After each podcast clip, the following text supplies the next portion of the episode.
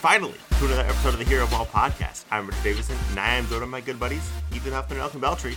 Now, uh, we have recorded a pod in the last month. You just might not have heard it because, uh, well, I'm not going to point fingers, but somebody did not edit the podcast uh, that we did about Eastern Conference contenders. So, uh, well, the season's almost over, and we're just going to get into awards today. Uh, and so, Ethan, would you, would you like to say anything? In Elkin's defense, he, he wasn't happy about the, the takes about the Miami Heat. Thank you. and so he did he didn't edit the podcast. Thank you, Ethan, for standing up for me. Someone on this pod at least stands up for me. And I also was not happy with the Miami Heat takes, so I did not edit the podcast.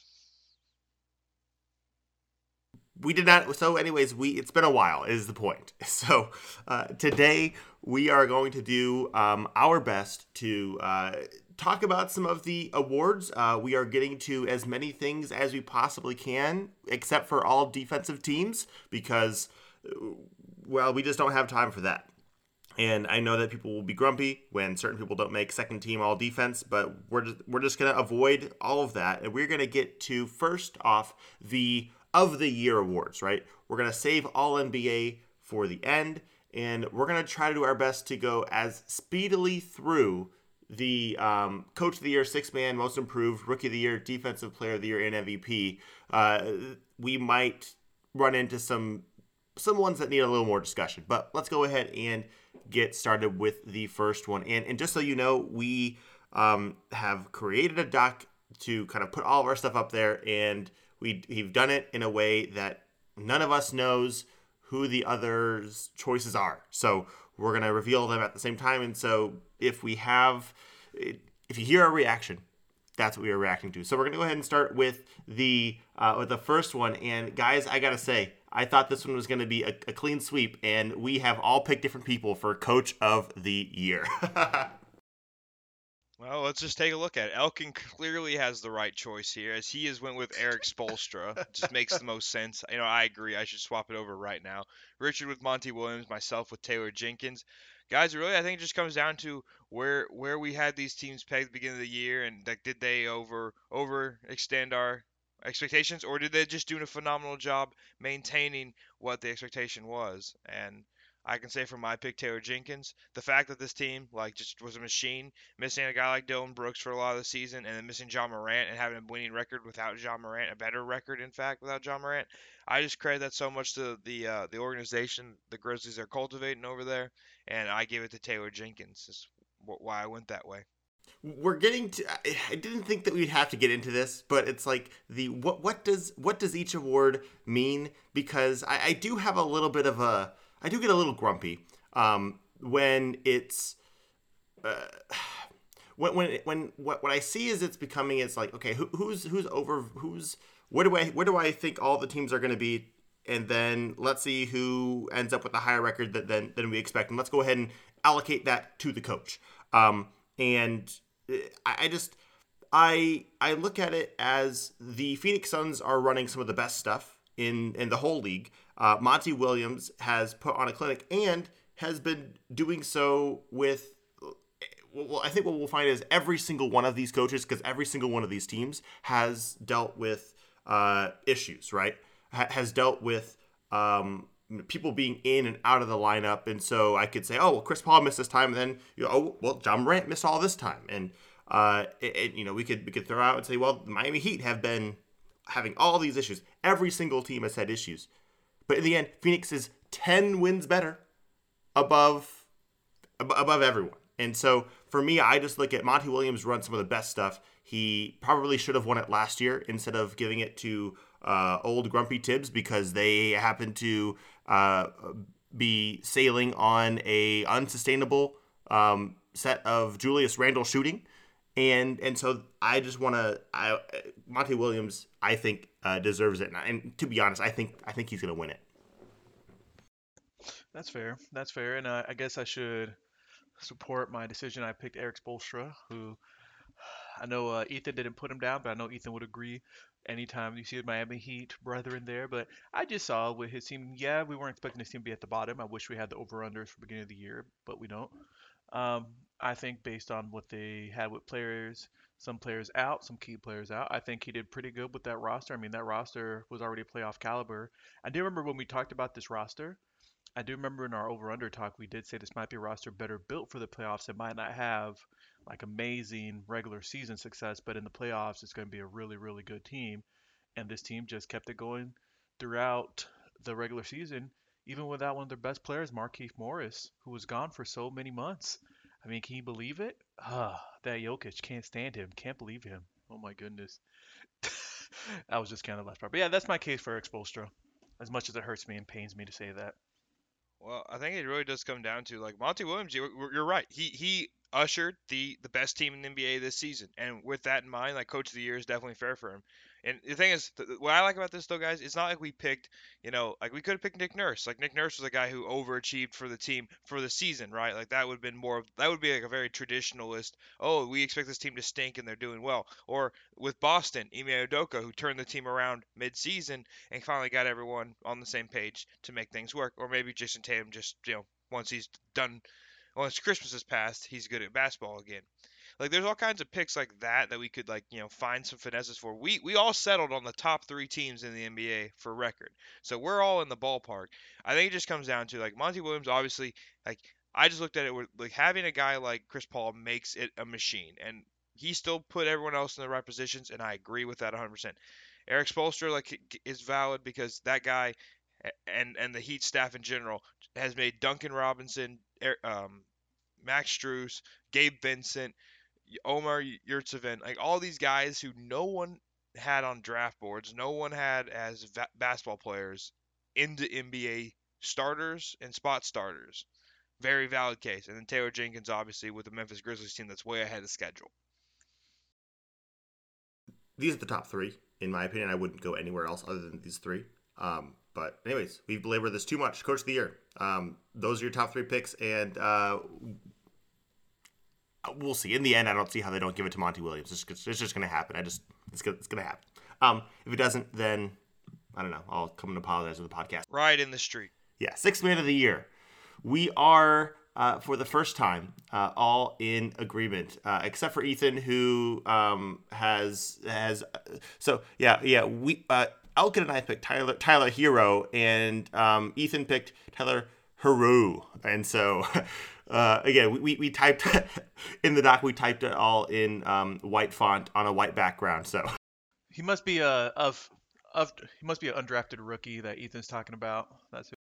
I was gonna say like this. It, it just fits the mold of, of what it's been, and even even still, I don't think it's necessarily even just like I see people um uh trying to go in different directions here and try to be like anti Tyler Herro because they they don't like what the award has become. And I, I don't disagree there. But Herro has brought a whole lot of much like something especially needed for this Miami Heat uh, team, which eh, like they're lacking. And and yeah, he has his defensive uh, issues that you know come playoff time we'll see how how they are able to um, adapt. But like Ethan, uh, you go ahead and, and, and speak to like the importance of Tyler Herro for this Miami Heat team in the, in this particular season. Well, Tyler Herro is one of the closers for this team. He's one of the couple guys on this team that can actually go get his shot, and you feel like it's a positive, bat, like a positive basketball moment. Jimmy Butler, for as good a basketball player as he is, he's relying on free throws. He's relying on honestly subpar defenders getting switched onto him that he can physically uh, like uh, just bowl through. Kyle Lowry's going to be a passer. Bam Adebayo is going to be a passer. He he's worked on that mid-range shot and it's a lot better and it's it's a tool now. But he's still not the guy you're like, hey, go get us the winning bucket. Still a little bit too awkward, baby deer leg kind of thing. Tyler Herro, you give you give him a screen. His ball handling has gotten much better. He's way more secure with the ball, and that guy can shoot from almost any angle and make a lot of different shots. Like the guy is a legitimate menace with the ball in his hands, and he's just getting better and better at finishing, shooting, and, and finding spots to not like put his head down. Sometimes he makes that pass. He's just he just improved so much this year, and he happens to be out coming off the bench all the time. But he's he's a starter quality player that's just off the bench. It's, if you want to get up in arms about that. But he's been the best bench player this year. Not, No, I mean, I mean that makes sense. I call it the honorary Manu Ginobili role, where we all knew Manu Ginobili could definitely be a starter, but you bring him off the bench, but he's going to be your closer. And watching some of those Heat game with him, I mean, I'm confident with him. And for me, he's a guy too that is some six man of the year. I feel like are just pure scorers, but I do like how he's averaging 25 and four for the season. He's giving you like five rebounds every game, and sometimes more. I've seen him get a lot of boards, and I think those four assists go really well with what the Heat system is. Yeah, he's he's been a complete player this year, and he's like pretty efficient. Like obviously, he takes a lot of threes, shooting forty percent, good free throw shooter. Could probably still get use some shot selection, doctor on some of the mid ranges he takes. But as we know, like that is part of the game. You do need to have that available. Uh, maybe just not at the frequency that he does it at. I heard you within this um, uh, say say the word improved um, on how, how improved Tyler Herro is, and which which is bringing us to our next award, uh, most improved player. And I just wonder, uh, am I going to see the same name uh, for uh, for Ethan? And, and and no, we do not. We have three different people, and uh, you know, Ethan. We'll go ahead and, and start with you because you chose someone that I had predicted to win the award, but now I do not have this person winning the award. Who do you have? I, I had Jordan Poole up here, and I honestly wasn't that convinced of the award. I wish I, I should have looked at the, looked a little further. I want to change mine to Darius Garland. Ah, dagnabbit. Okay. Yes, sir. Yes, sir. Welcome to the club. But Jordan Poole, like he has made big improvements. I, I literally just think I watched the Warriors and Spurs last night and was kind of just watching him do some of his own things, and that that's like the most recent memory I had of someone in, in this kind of role realm. He's been on a tear uh, of of late, but he had some waning moments, as the whole Warriors team did. Um, you know, when everyone was going out, all of the essential people were going out with injury, and I think that that was uh, difficult and tough on him. But you guys have Darius Garland. Um, how come Darius Garland? I think. I mean, I think for me, I kind of look at not just. I mean, yeah, we have parts of his game that improved, but I'm looking at he's overall as a player has improved. Sometimes I think with most improved player, almost like bench player, people focus a lot of like how big of a scoring hike did this person take or a scoring jump. But for me, I feel like overall Darius Garland, I mean, he did drop in like three point percentage, but everything else steadily improved across the board for him. And on top of that, team success has improved, but we know team success was also a result of, I mean, you're bringing in better pieces to surround him. I think the chemistry was better, the pieces surrounding him was better. Um, as much as it pains me to say this because I'm a fan of one Collin Sexton, I think Darius Garland getting a lot of run without Collin Sexton next to him in the backcourt, I think was definitely beneficial. And having that veteran like Ricky Rubio who was with him for a little bit, I think that also helped out. But overall, for me, Darius Garland, first time All Star, is my most improved player. I, I just look at him. He took the he's the only person on the team that could dribble for most of the season, and with that in mind, like did not have a massive turnover spike. Improved his assist numbers as well. Like the guy just did more and more with having all the attention on him offensively. Because like Collin Sexton, for what some of his flaws may be, like was taking a lot of shots, was you know running the offense to some degree. Um, Darius Garland just got a bigger piece of that, and I think I think that's like that step from I am the point guard, I run this much of the offense, to going for I run all of the offense and maintain efficiency and and not being more turnover prone. I just I really value that. Like I think that's a harder leap to make than to uh you know maybe just increase your shot volume in general. So I get it all. I, I think that he fits. I, I think that he is a uh, of very much worthy. This award is kind of a weird one because it's merged and and gone different places. Like I've seen, like Darius Garland makes sense. I've seen Ja Morant as a uh, as a player that has like he's kind of in the running for some of these All NBA teams and uh, even has gotten MVP uh, consideration buzz uh, as you know t- top five throughout the year as well. And it's like, well, what what is this award? Um, what does this award mean, right? And and so it, it begins to. I just I begin to I'm just unsure uh, exactly where to go with this, and so I'm gonna go to the goat, uh, Desmond Bane.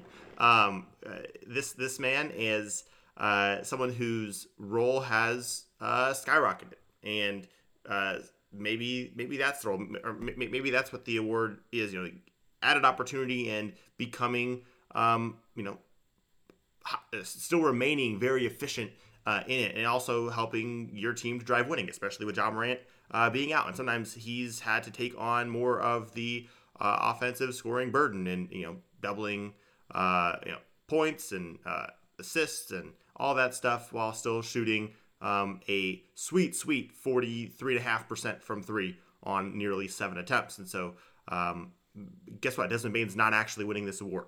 Uh, he just, just, he's just not. But in, in my heart, he is. And so, there we go. The the thing I'll mention about Desmond Bane is the Desmond Bane being unleashed, like, is just better coaching by Taylor Jenkins slash good uh, front office stuff to get Grayson Allen out of the way. Yeah, that that, that was that was a let, us take this club out of the tool bag, uh, Taylor Jenkins, and now you're forced to hit this one, right? So, because like I, I, look at Desmond Bane, I'm like, obviously, yeah, his his improvement on the um like getting like getting more involved in ball handling and facilitating offense when Ja Morant was been out, and you know Tyus Jones is is you know kind of also handling parts of that. Like that's that's a big fate, and I thought that was impressive because I didn't necessarily see Desmond being that part of an NBA offense but yeah, like I'm not shocked that he he's still made all his shots because we knew he was an incredible shooter. Yeah, I mean he's he's not only taking uh and again it's not all catch and shoot stuff. Like uh if you go to NBA.com and you go to the um tracking, like 3.8 of those are uh, catch and shoots, and he's shooting 44% uh, from three on those. But then if you go and take a look at the ones that are off the dribble, um, or, or, or pull up threes, he's taking three of those per game, and those are 43%. So like he's crushing it uh, in, in either one, and, and that versatility is opening uh, opening things up uh, for him, and so he's he's done very well with with it within that role, and uh, that'll be enough of him today. Uh, no, he will not show up on my All NBA teams. Um, sorry, you, you won't see him there. All right uh, rookie of the year. And uh, let me just say, I know exactly what uh, is uh, what's going to happen here, and it's we've chosen again the top three. Again, this is where I thought we would start to get more more discussion, and and we might. Um, I think for for it's as well as like what do we think this award means, um, because I don't always think that it like I think that's where we kind of run into uh, some I don't know. I think that's where we start we start to run into, into some issues and things and, and, differences. And so we all have Scottie Barnes, Evan Mobley, and Cade Cunningham. Those are the top three. I don't think we would say anyone else is breaking into that top three. Um, but uh, Ethan, you got Scottie Barnes. Uh, what's your pitch? Um, played incredible defense all year. When you think about the people like Scottie Barnes guards, it's not limited to or exclusively a wing or a center or a guard. He guards everyone, and he does it very well. That's what makes part. He's part of what makes Toronto still work as a team. Uh, he stayed healthy all the season. I know we like, don't necessarily want to just attribute health as a uh, reason to win Rookie of the Year, but he played a lot of games and he played very effectively in those games. And in the day, like I I, I can't see the flaw of his game other than his shooting. And for what it's worth, like that he, even that was a little bit more than I was expecting. So maybe I shouldn't give it credit for being better than I expected. But played in a lot of games, like was there all season. I think could show a little bit more in isolation and getting to the rim than I expected. I thought he'd just kind of be a you know dribble around and pass guy, but oh, like I, I like all the picks, and as we'll as we all know because we've all watched this season, um, I just I just first first thing that clicked my head was Scottie Barnes has been a great rookie all year, and that's where I went. Yeah, and then yeah, and then for me with Evan Mobley, I mean, I'll tell you this: like Scottie Barnes was my second pick after Evan Mobley. I was going back and forth between those two guys, and honestly, with Evan Mobley, what he can do as a seven footer, how nimble he is, I really like what he does around the basket, what he can do on switches defensively, and when he gets the ball offensively. One thing that I see sometimes mm-hmm. rookies that I like about some of the top rookies that we all pick is I tend to see with rookies they don't know what to do when they get the ball and there's a lot of hesitation. But with these guys, as soon as they get the ball, you kind of see them attack or get into what they want to do offensively already, and that's what I really like about them. So that's one. That's pretty much my big reason why I picked up Mobley, just because of how his game, how mature his game looks right now, and what he's done for the Cavs. And all that is fair.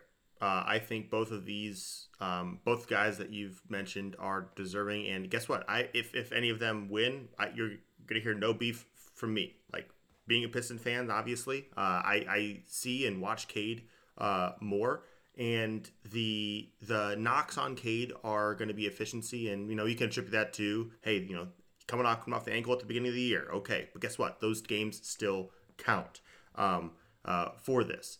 Uh, you can uh, look at Evan Mobley and and and have a similar type of thing. And, you know, he's been out for the last bit bit bit of of the season here, and guess what? Those games that are, that are missed still count.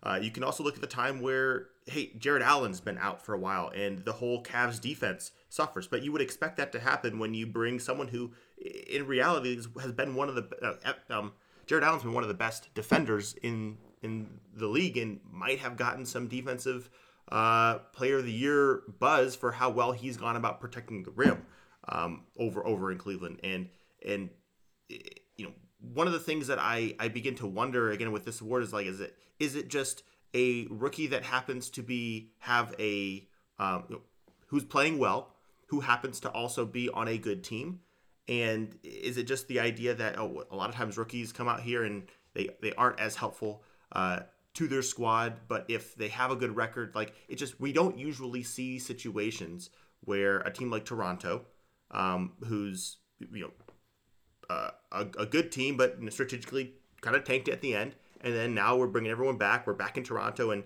and now he's part of a system. But the burden that he has um, on the offensive end isn't the same as as as um, a Cade Cunningham, for example. Cade Cunningham is operating in a phone booth outside of Saddiq Bey, and he's still, and especially as we're ramping up, uh, going into, he's, he's been playing extremely well with uh, ca- carrying the offensive burden, and he's not playing minus defense. He's playing uh, good, very, uh, good defense for a rookie. All these guys are playing great defense um, for rookies. Uh, you probably could say Scottie Barnes and Evan Mobley have definitely been uh, more plus defenders than than Cade has. I think Cade's at least been an average defender um, this year, and and so I, uh, when, I look at it, it's more just like, hey, I, I look at the role, and if if you're looking at this, all of these three guys would, would be the top. They are going to be first team, the first three people you put on um, uh, all rookie, and I just for me it's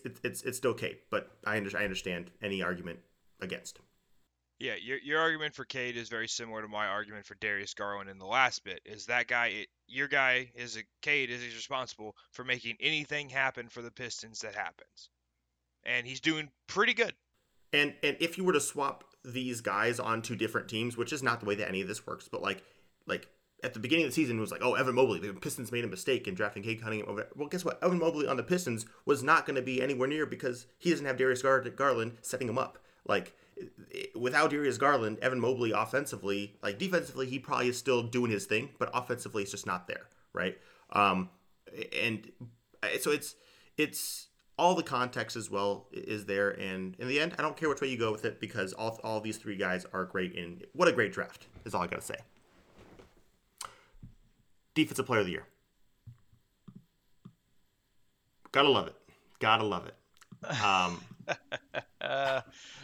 Ethan, oh, you've gone, you've gone, um, you've gone home just like I did in the last one. You've gone, you've gone to Bam Adebayo, and uh, I don't disagree with you. But this year for Defensive Player of the Year has been a weird one. Um, and it's been such a weird one that we've we finally we, there was there's been Marcus Smart is the uh, actually the betting favorite at the moment, which is uh, really really interesting. Uh, but none of us Robert have him. Williams.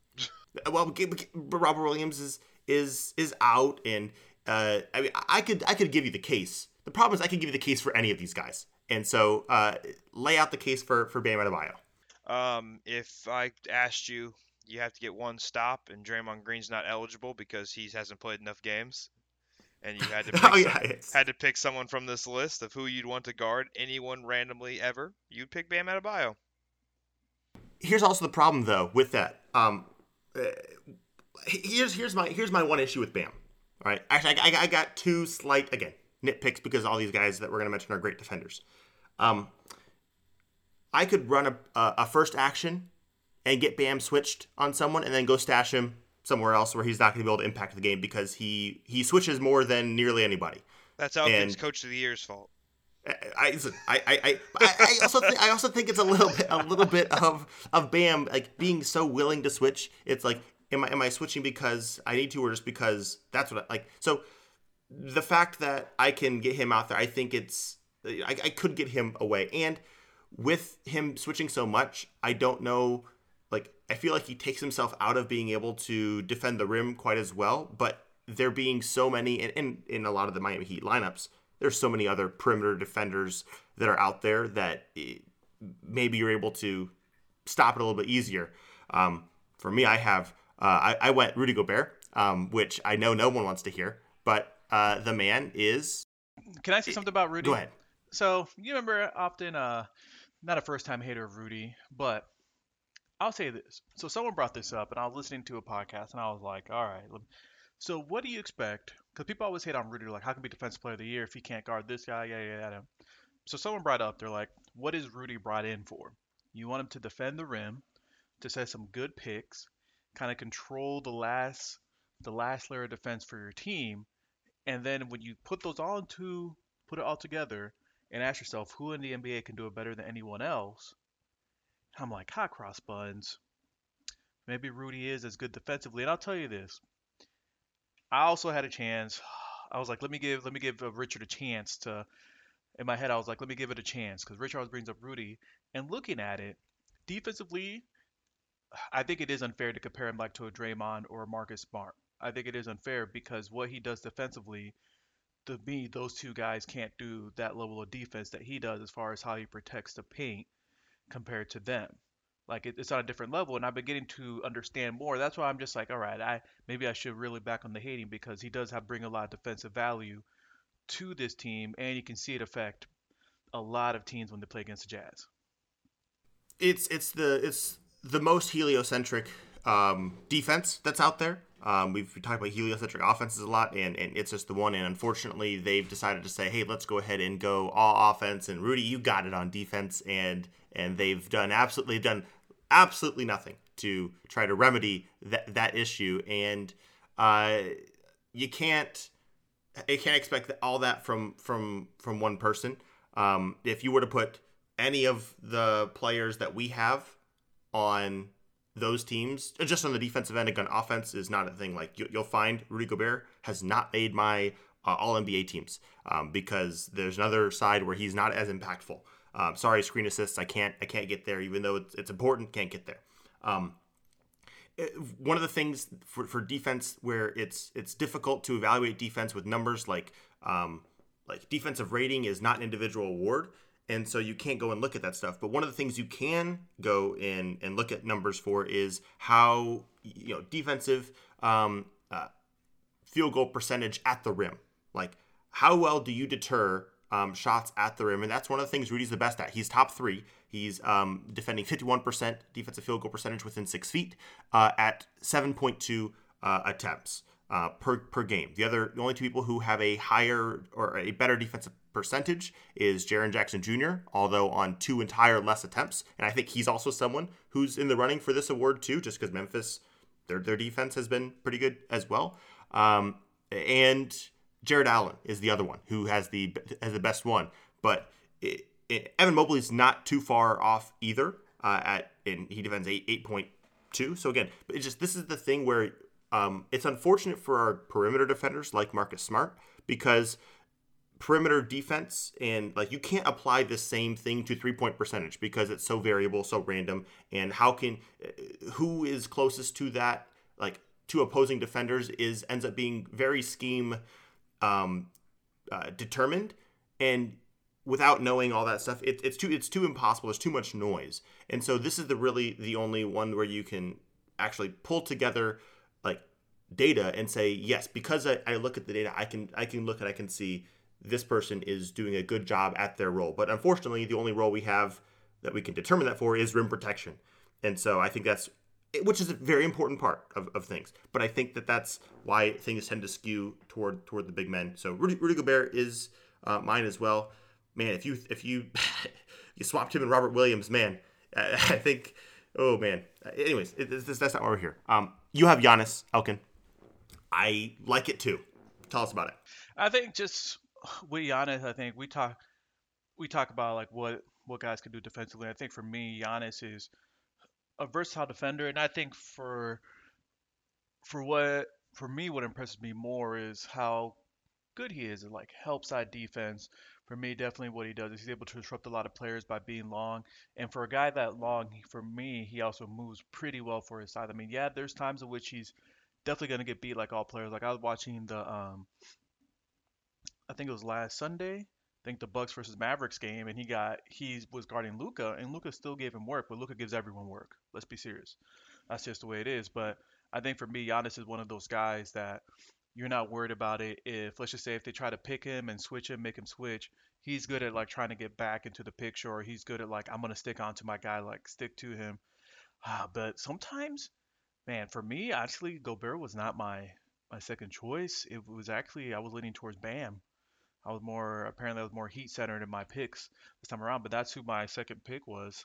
But Giannis right now is my number one. I feel, but I feel like Gobert's gonna win it though. I don't know how you guys feel. I feel like Gobert's gonna win it.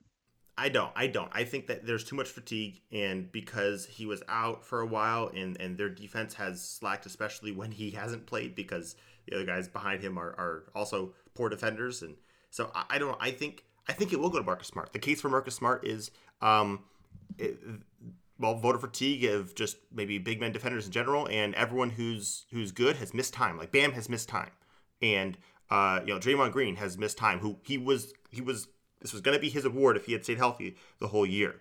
And with Marcus Smart, one of the things that he does is he allows them to play that switching defense without a guard that can uh, um, adequately switch like one through I don't know probably four um, at, at, a reasonable level. Like him and Jrue Holiday are the guys who I can see can could do that.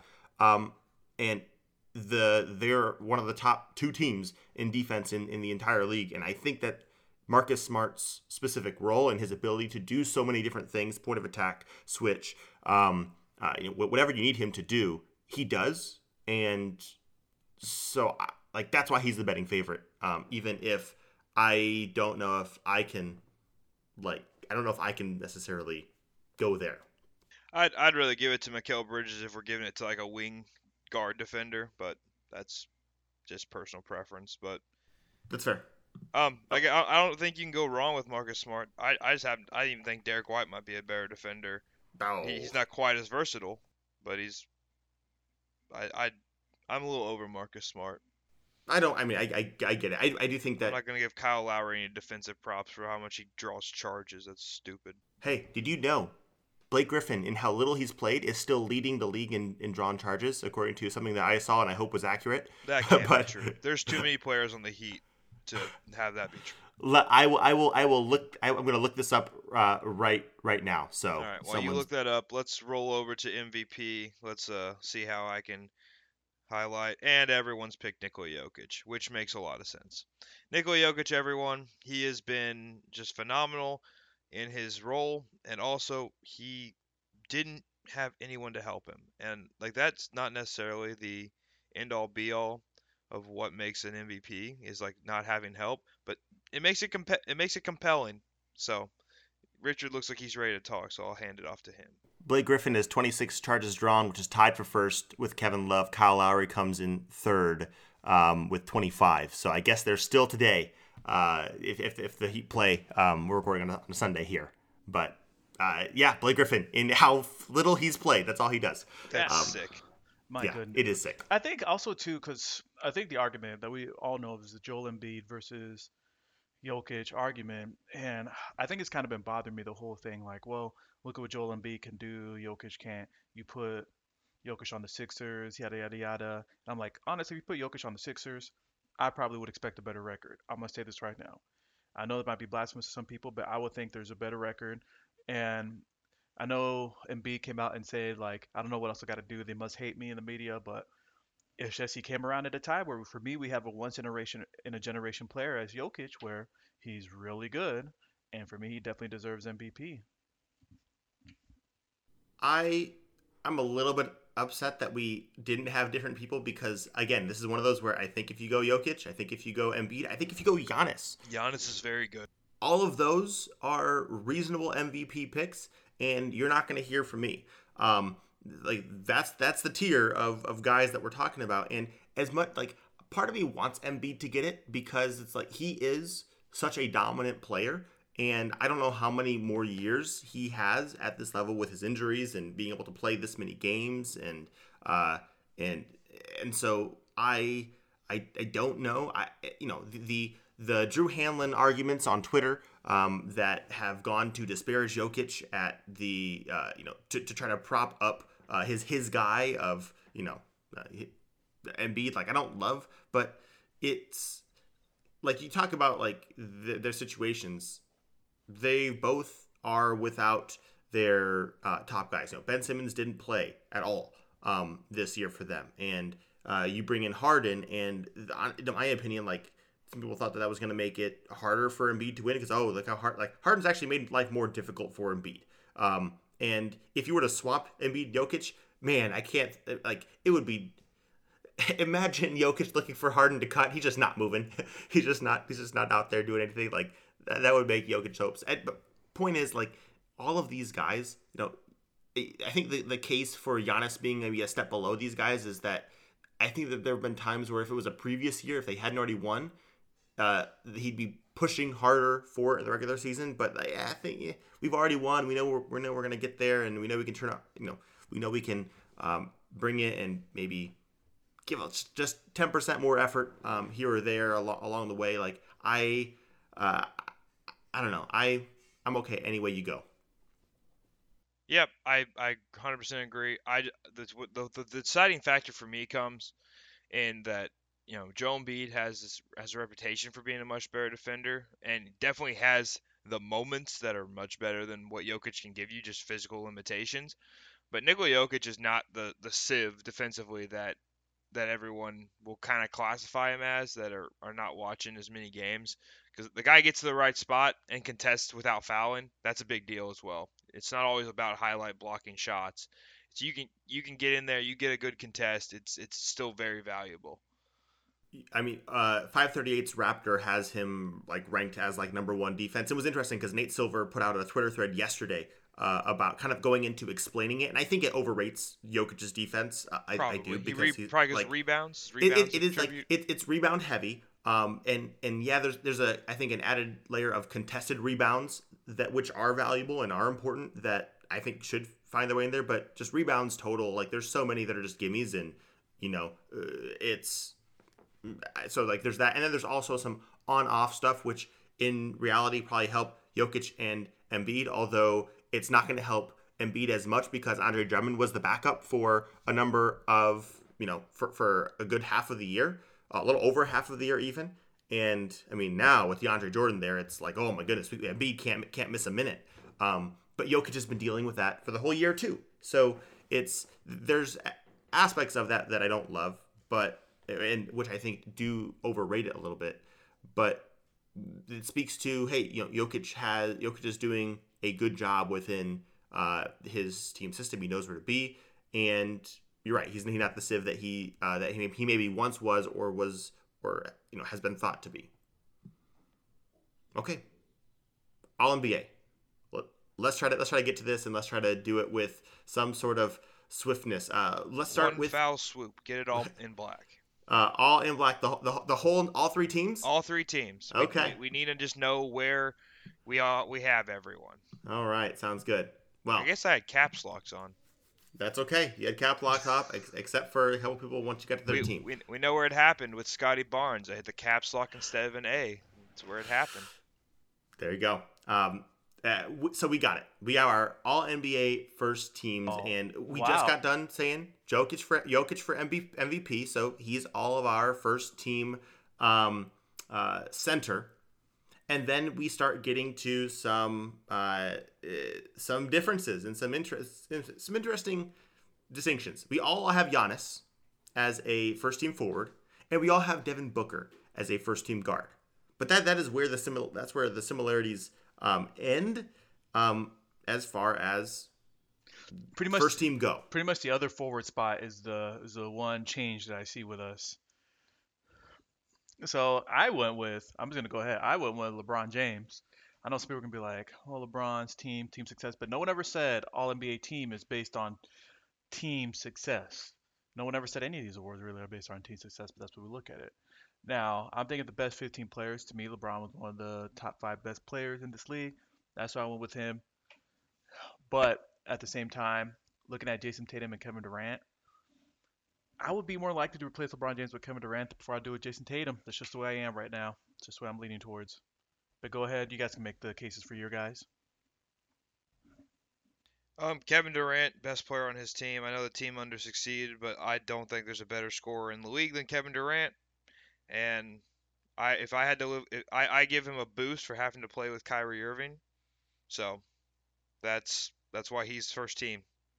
Who who knew the Kyrie Irving boost was a part of was was a part of uh, All NBA awards I was waiting- ca- I was you guys waiting for it. clearly didn't calculate. I was waiting it. for it. So so hold on a second. So so Like what, what I'm Cur- hearing is that Seth uh, Curry's pretty close to third team just from getting traded to the, the Nets. So did, did Tatum get this boost in pre you know back back when Kyrie Irving was on was on the um uh, was on Boston? I, I just I want to know No, when this award has occurred. he- because you know he wasn't quite as bad back then. Like it was, it was like it's just like DraftKings. Uh, you know, they, you get boost depending on how many legs you do to your parlay. You know, Kyrie Irving had so many legs of annoyance this season that Kevin Durant was like at a 35% boost. Like how he couldn't miss first team. He really couldn't this year. Okay, so for me, um, th- where I've gone here with uh, Jayson Tatum is a similar place to where I've gone with Devin Booker, wh- who we all have. So this man has, uh, you know, been the best player on his team. Um, I don't think we can really squabble about that. Jayson Tatum's been the best player on the Boston Celtics, and uh, he has also played 20 more games than than either LeBron James or or uh, Kevin Durant. And for me, games played like uh, I think that that does matter, and I do think that being successful uh, is a thing that I, I want to um, like have you helped contribute to your team's success. And there's no doubt that without Kevin Durant, without LeBron James, those teams are are, are awful. Like the Lakers are a travesty. But at the same time, like it's like LeBron James uh, and Kevin Durant played Kevin Durant played less games than LeBron James even, and we, we kind of know how all, all of that's gone. I, I just for me, I look at it and both of those guys, Kevin Durant and LeBron James, are on my uh, teams, but I don't think I can give it to them. And the way that uh, Boston has has uh, you know come come back and, and been very very very good, I just think I've got to give Jayson Tatum that that first that first team award. So play more games, LeBron James and Kevin Durant. Yeah, sure. I, I, I understand I understand some of it's COVID related. Like I get that. Like that that that, that has impacted Kevin Durant more this year than Part LeBron of the James. Kyrie legs. yeah. Got that anti-vaxxer spreading COVID around. I, I, Being a little facetious, but I think no, so. It's, fair. thi- I it's a fair yeah. number. Yeah. I get it.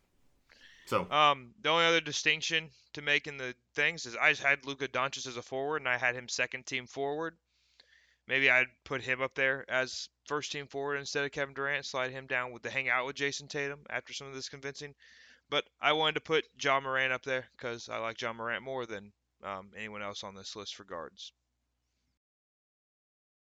Okay, games played ends up being a little bit of a thing with like uh, for like he's been very very very good, and I I don't mind it. And if I had Luka Doncic as a um, forward, I probably go in the same direction as you, um, because the only other person who in my mind is like the only other people who are really challenging that are Steph Curry and Chris Paul and they've played like you know we're dealing with with with, with similar games. You know, we missed games.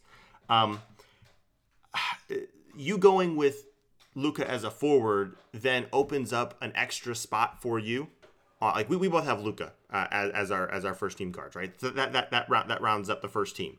But what that does is it opens up uh, and forces you to go a little bit deeper with your guards um, for third team, whereas uh, Elkin and I kind of had to come up with another forward, right? And for us, it looks like we had Pascal Siakam uh, making that third team forward spot, um, and you went with Zach Zach LaVine as as the guard spot. So I get it. I think it's all fine. Although I don't think I would have gone LaVine if I were like for me the first person the first guard off of my list was Donovan Mitchell, and uh, uh I don't know. That, that, that's just the way. Like, what was the first forward off of your list, Pascal? Like, I'm just I'm curious. Like, or to be honest, I don't know if I got I don't know if I got that far. It, it probably would be. Like I just like I, I would literally just going through my list, and I, I really did have a hard time choosing between Donovan Mitchell and and Zach LaVine. That was a tough decision for me. Like I definitely wasn't like settled on a specific player.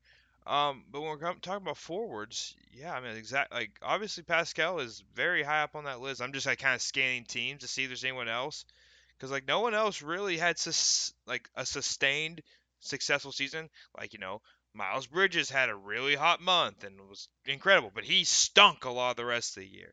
And like you know, there's no one good for like maybe Jaylen Brown would be uh, in some consideration, but is he kind of still on that guard line? I don't know. Jaylen Brown, Jimmy, Brandon, Jimmy Brandon Ingram, Butler, maybe. He, Jimmy Butler had a good season, but Jimmy like, Butler, yeah. Like so, maybe I'd probably just go Homer and go Jimmy Butler over Pascal Siakam since, um, you know, I'm a Homer, but that's only that's only other people I can think of: Jaylen Brown and Jimmy Butler. Brandon, Brandon Ingram? No, I mean Brandon. Um, man, Brandon Ingram did have a decent season.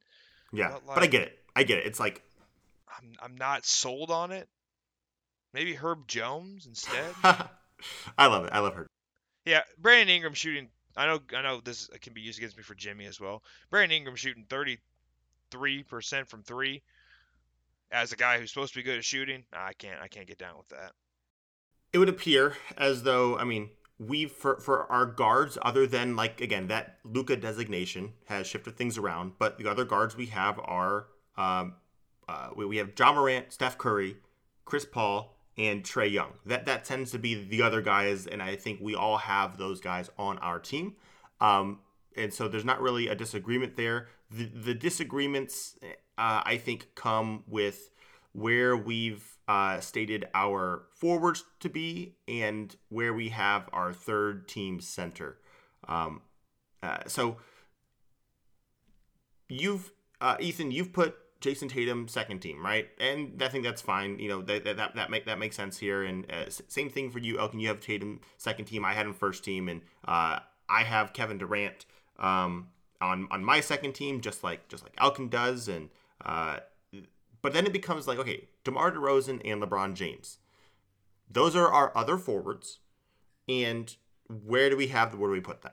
Um, I have DeMar DeRozan on my uh, second team, and that is higher than either of you guys have both on third team. Uh, I got LeBron on my third team. Ethan, you have him third team as well, but obviously, Elkin, we've we've talked about where you have him. So, uh, Ethan, you've got LeBron on, on, on third team here how come what has like why have you put him what's forced you to put him down this, this low? Um, his team stinks. And this is the first time that i've ever had to th- think about it a lebron team not getting better because lebron's on the court.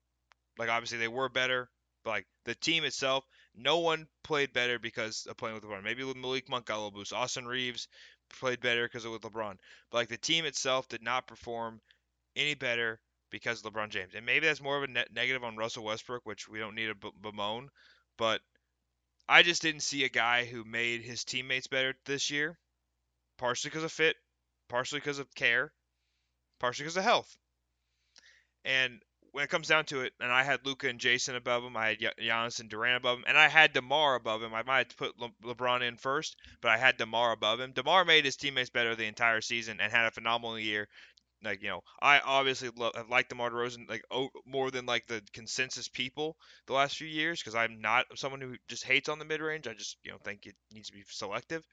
DeMar would be above LeBron for me on this list, but you can't take the guy who scored 30 points per game off the All NBA team because he still did. He still is incredible. He just didn't do enough for his teammates. Did, didn't qualify, but didn't get enough games played for, for the scoring title. Uh, although I'm sure that you'll see him post something about him winning the scoring title, even though that, that didn't happen. Um, yeah, I was gonna I was gonna ask you, did you have Demar like if you had placed Luka as a guard, would, would you who would you have bumped up to that next team, Demar LeBron? But you, you say Demar.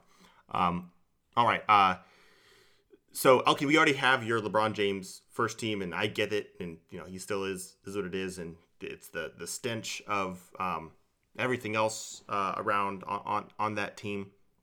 Uh, I'm going for me. Uh, uh, Ethan, I got you know I got Demar in second. I just think what he did and how he carried uh, Chicago was um, was was amazing throughout the year, and their woes and their issues of late have been more of the uh, everybody else is now getting injured. And while you could say, oh well, you could say the same thing of um, you know the Lakers, yeah, but but Chicago was was up at the top of the conference playing, you know, w- winning games before everyone decided to go through and get injured. Where the Lakers were like a 500 team, so that that's that's where I go ahead and and, and leave that.